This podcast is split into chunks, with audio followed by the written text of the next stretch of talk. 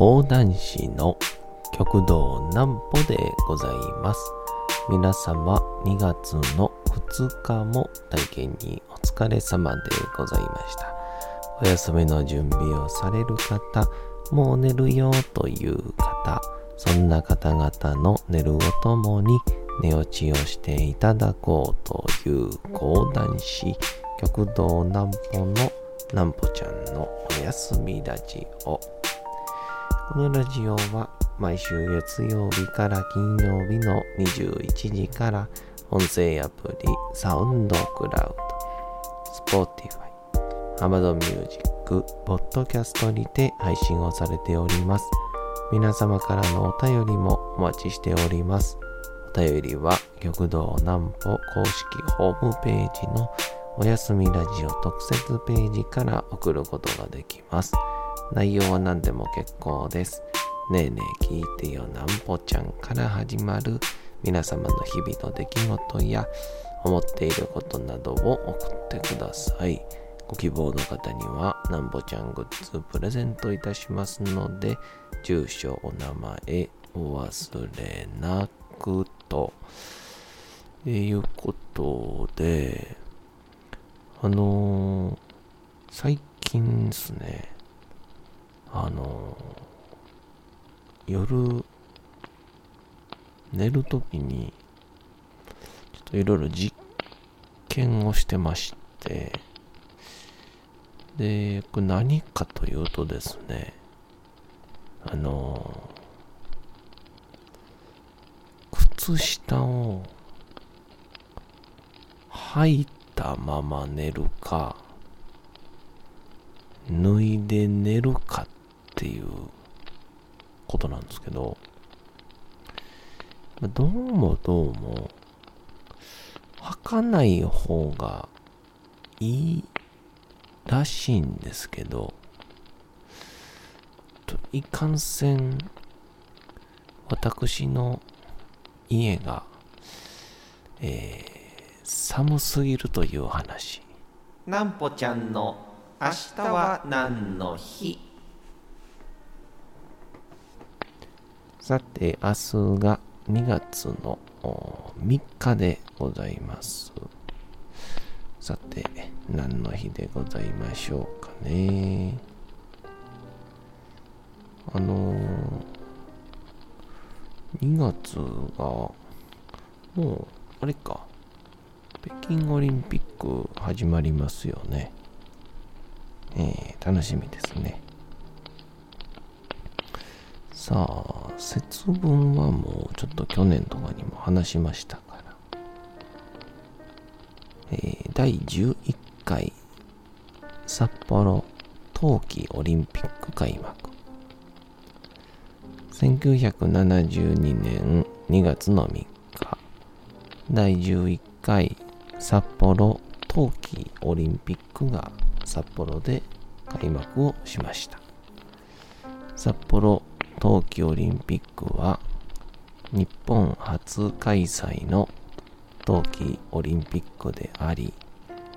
アジア初開催となる冬季オリンピックとして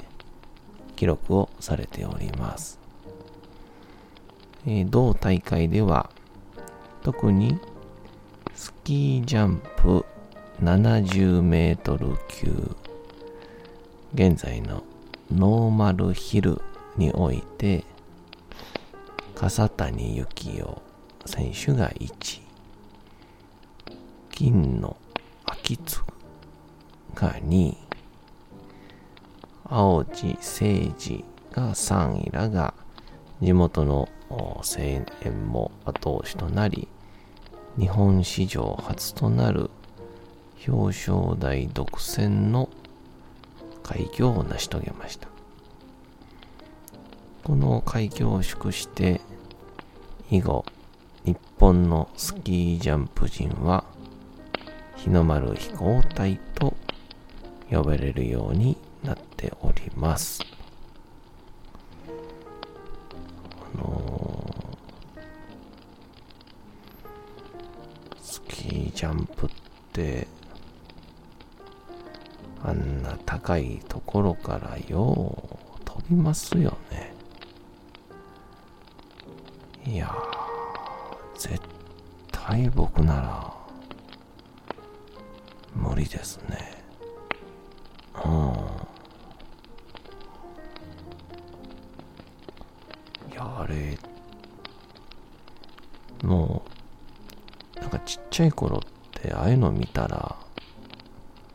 僕でもできるわって思いがちなんですけど、ちっちゃいながらにも、この人たちは、どんな心臓してるんだろうって思いながら、見てましたね。うん。だから、ぜひ皆さん、あの、スキージャンプ見るときに、ああ、もうなんでもうちょっと飛ばれへんかな、なんて、思いながら見るよりも、こいつら、こんな高い頃から飛ぶって、頭おかしいなって見た方が、楽しめると思いますんで、おすすめです。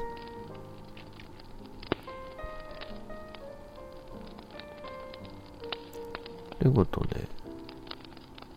言うたみたいに、靴下を履いたまま寝るっていうのをちょっと試してるんですけど、前というか前回よりも今までよりも少しこう、まあ、いわばあったかいので、うーん、まあ寝やすくなった気はしてるんですけど、まあ、いかんせん、そのよく言うのが、靴下を履くと、もうこの人間が眠くなるのって、こう、体の芯の温度が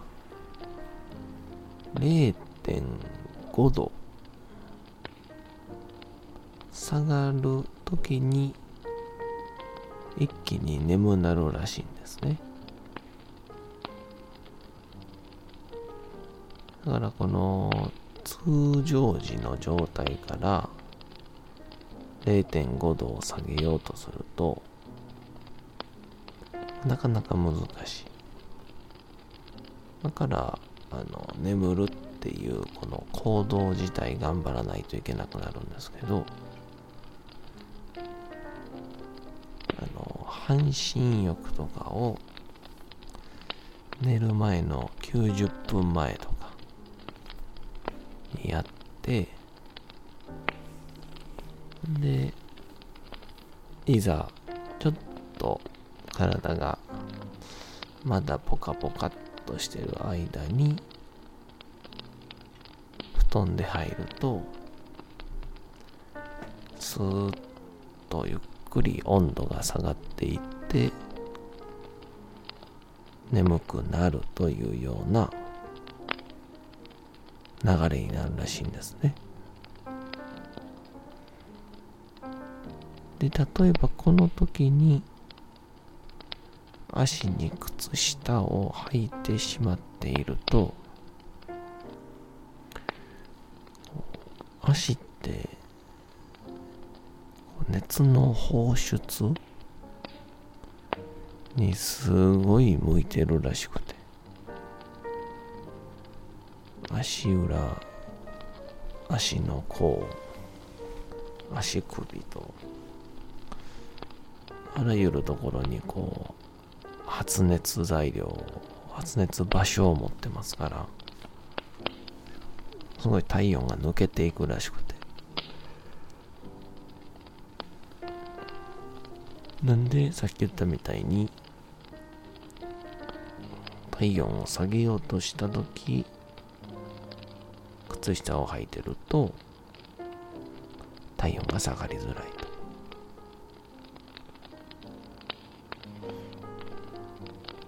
ほんでだからまあ基本はお布団をなるべくしっかりと暖かいものにして裸足でなんか人によってはもうパンツ一丁で寝てもいいんだっていう人いましたね。うん。何を言ってるんだっていうの。でもさっき言ったみたいにパンツ一丁の方が体全部でいわゆる熱の調節できますもんね。理にかなってるというか。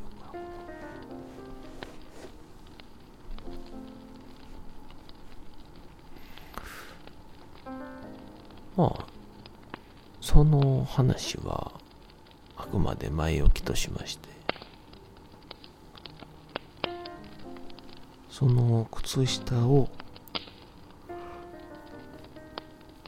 履かずに寝た方がいいのは分かってるんですけどですね。あの僕の家がちょっとあまりにも寒すぎるっていうあのー、まあ、暖房をつけながら寝るのがあんまり好きじゃないんですよね。乾燥しますし。乾燥したとこで寝ると朝起きた時全然熟睡した感じしないでしょねえ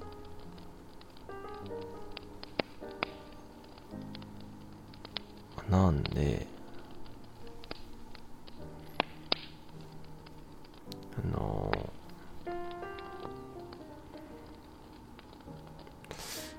靴下を、まあ、暖房を消して寝るんですけど、あの僕が、この花区のですね、あの千鳥温泉っていう銭湯の上に住んでるんですけど、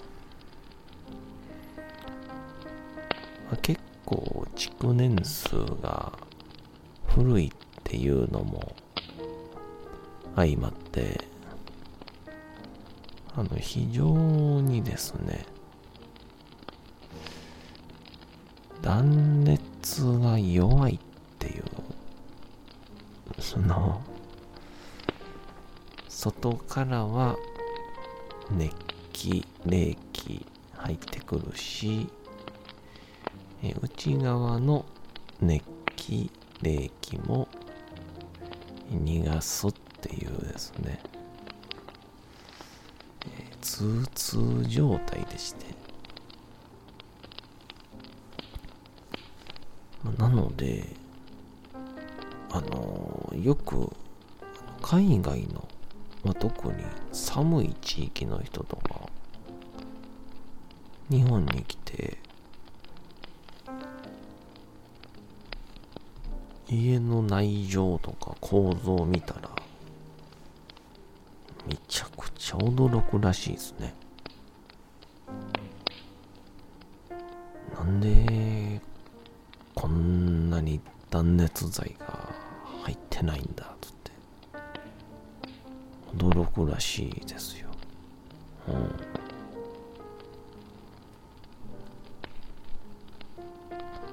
だからあのこの前 YouTube でなんか DIY 好きの日本に住んでる外国人の方が古民家を改造するっていうのをこう YouTube で上げてたんですけど。もう断熱材みたいなもんが1ミリも入ってなくて。そこにあの海外のその人がちゃんとこう海外仕様の感じでわーっとこう断熱材入れて。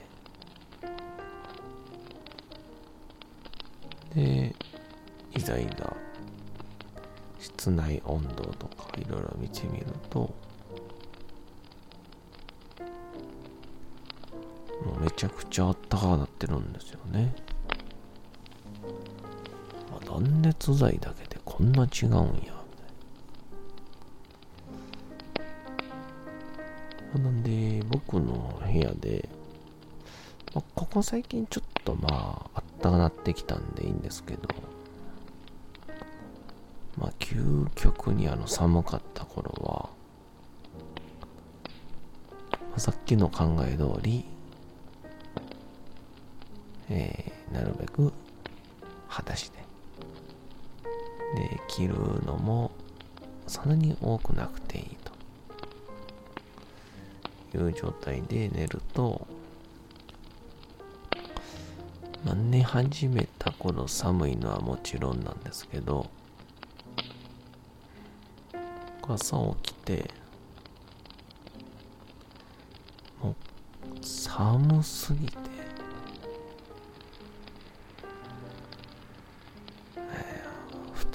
中から出れないっていうですね。もう意志が弱いとかを通り抜けためちゃくちゃ寒いっていうのが起こってまして。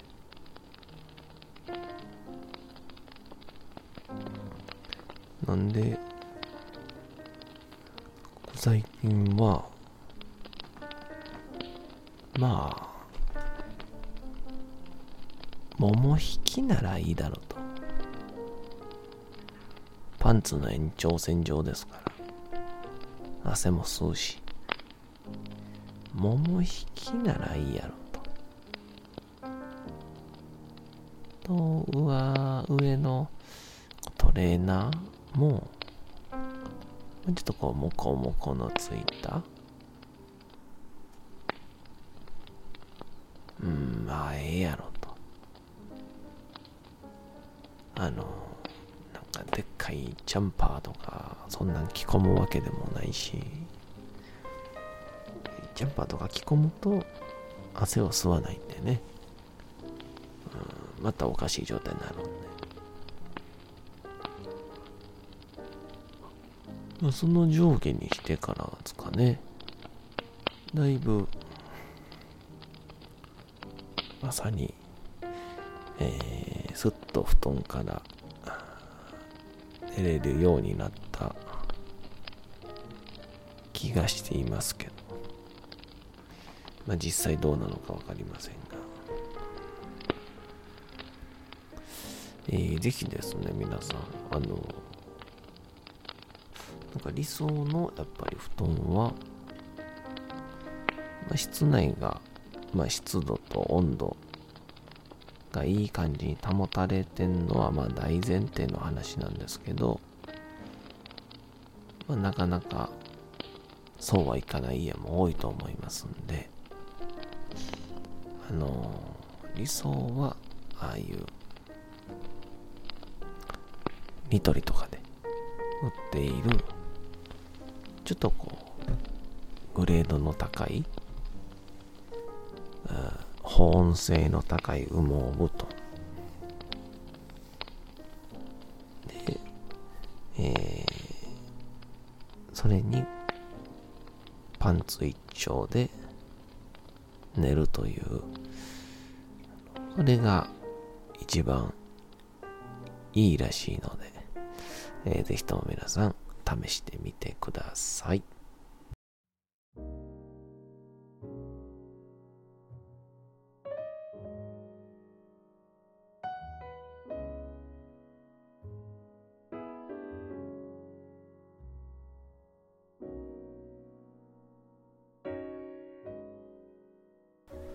さて、時刻はうとうと朗読会の時間となりました。皆様、小さい頃眠れなかった時に、お父さん、お母さん、おじいちゃん、おばあちゃん、お世話になっている方に本を読んでもらった思いではないでしょうか。なかなか眠れないという方のお力に寝落ちをしていただければと、毎日様々な物語、小説をお届けしております。さて、本日もお読みしますのは、え、吉田松陰でございます、え、この江戸時代なんか、もっと寒かったし、もっと寒い、こう、作り方だったんでしょうね、家が。えーその頃の日本人を僕は大変尊敬をいたします。本日もどうぞお楽しみください。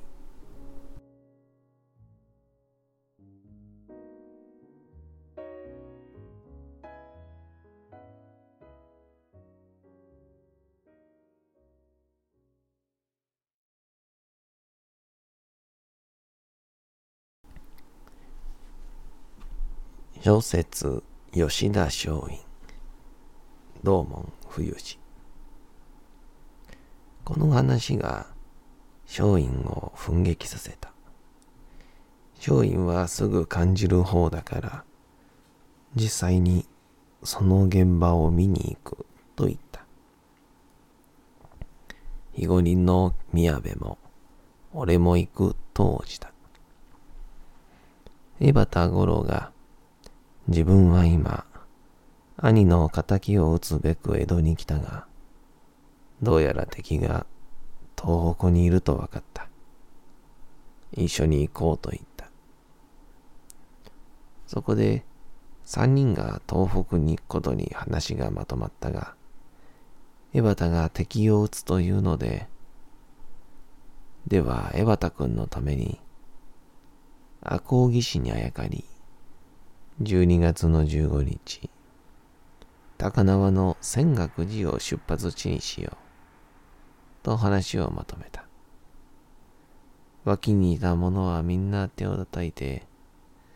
三人の壮行会に切り替えようとはしゃいだ。長州藩の江戸の藩邸に戻った松陰は、すぐ旅行の許可願いを出した。藩の重役たちは、松陰の魂が純粋無垢であり、好感を持っていたので、すぐ許可をした。ただ、しかし本当に出かけるときには、他国を歩くのに、通称手形、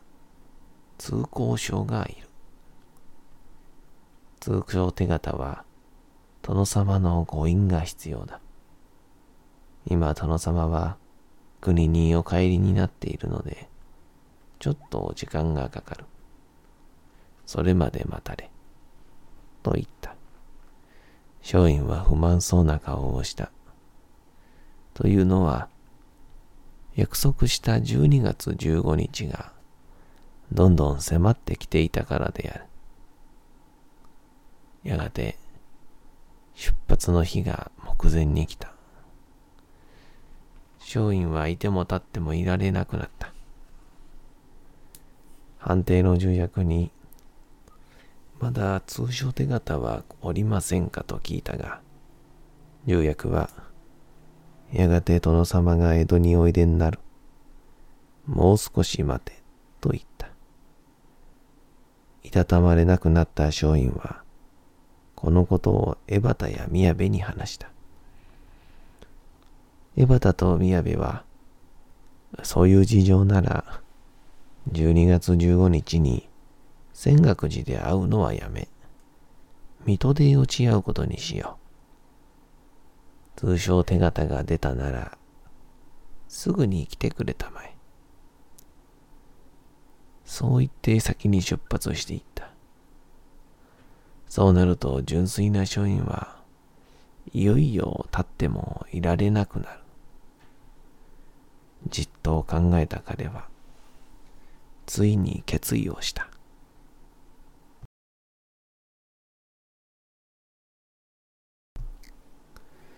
さて、本日もお送りしてきました、なんぽちゃんのおやすみラジオ。というわけでございまして、2月の2日も体験にお疲れ様でございました。明日も皆さん、街のどこかでともどもに頑張って、夜にまたお会いをいたしましょう。なんぽちゃんのおやすみラジオでございました。それでは皆さん、おやすみなさい。すやすやすやーん。